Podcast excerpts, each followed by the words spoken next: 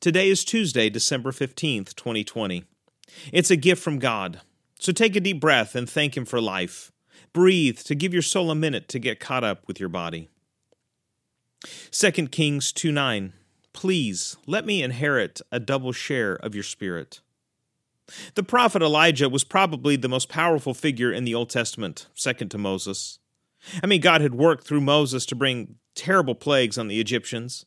God had used Moses to dry up a path through the Red Sea, and He miraculously used Moses to bring forth water in the desert. Likewise, God used Elijah in many, many powerful ways. Elijah came with power and parted the river Jordan. God then fed Elijah miraculously by ravens during a famine that Elijah had predicted. This famine lasted for three and a half years, during which time Elijah blessed a jar of oil and a barrel of flour to not run out. Elijah called down fire from heaven to consume a sacrifice that was drenched in water, all to prove to the nation that God, our God, was the only true God. And when Elijah was threatened to be kidnapped and killed, he called down holy fire again to destroy a detachment of fifty soldiers. Not once, but twice. Elijah was a legendary man filled with God's power. He's one of only three people in the Old Testament who don't die. He is taken up to heaven by God's fiery chariot in a miraculous display that his disciple Elisha witnesses firsthand. Now, it's this disciple Elisha who makes a really bold request of Elijah. On the day of Elijah's earthly departure, Elisha asks to inherit a double portion of his spirit. In other words, Elisha wants all of Elijah's power except doubled. I mean, how bold is that, right?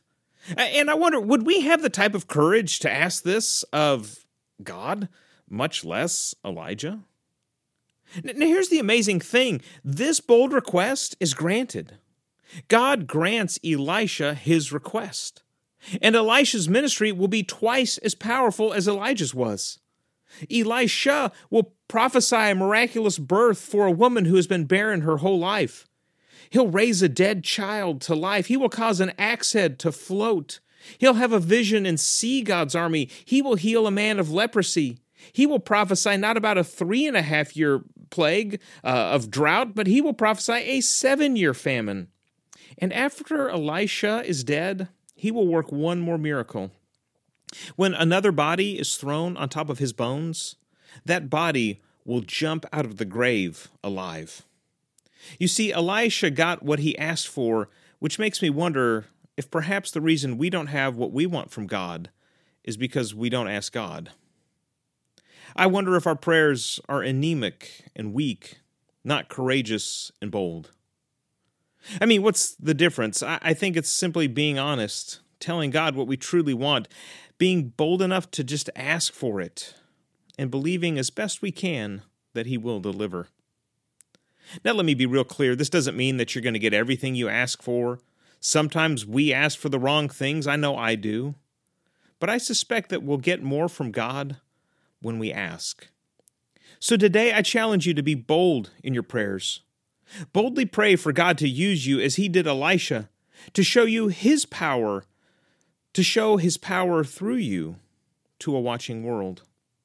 Boldly pray for God to heal so that His power would shine in the darkness of disease.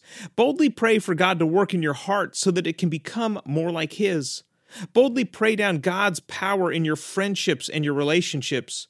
Boldly pray for His healing in your marriage and in your family. Friends, our problem isn't that we ask for too much, but too little, because nothing is impossible for God.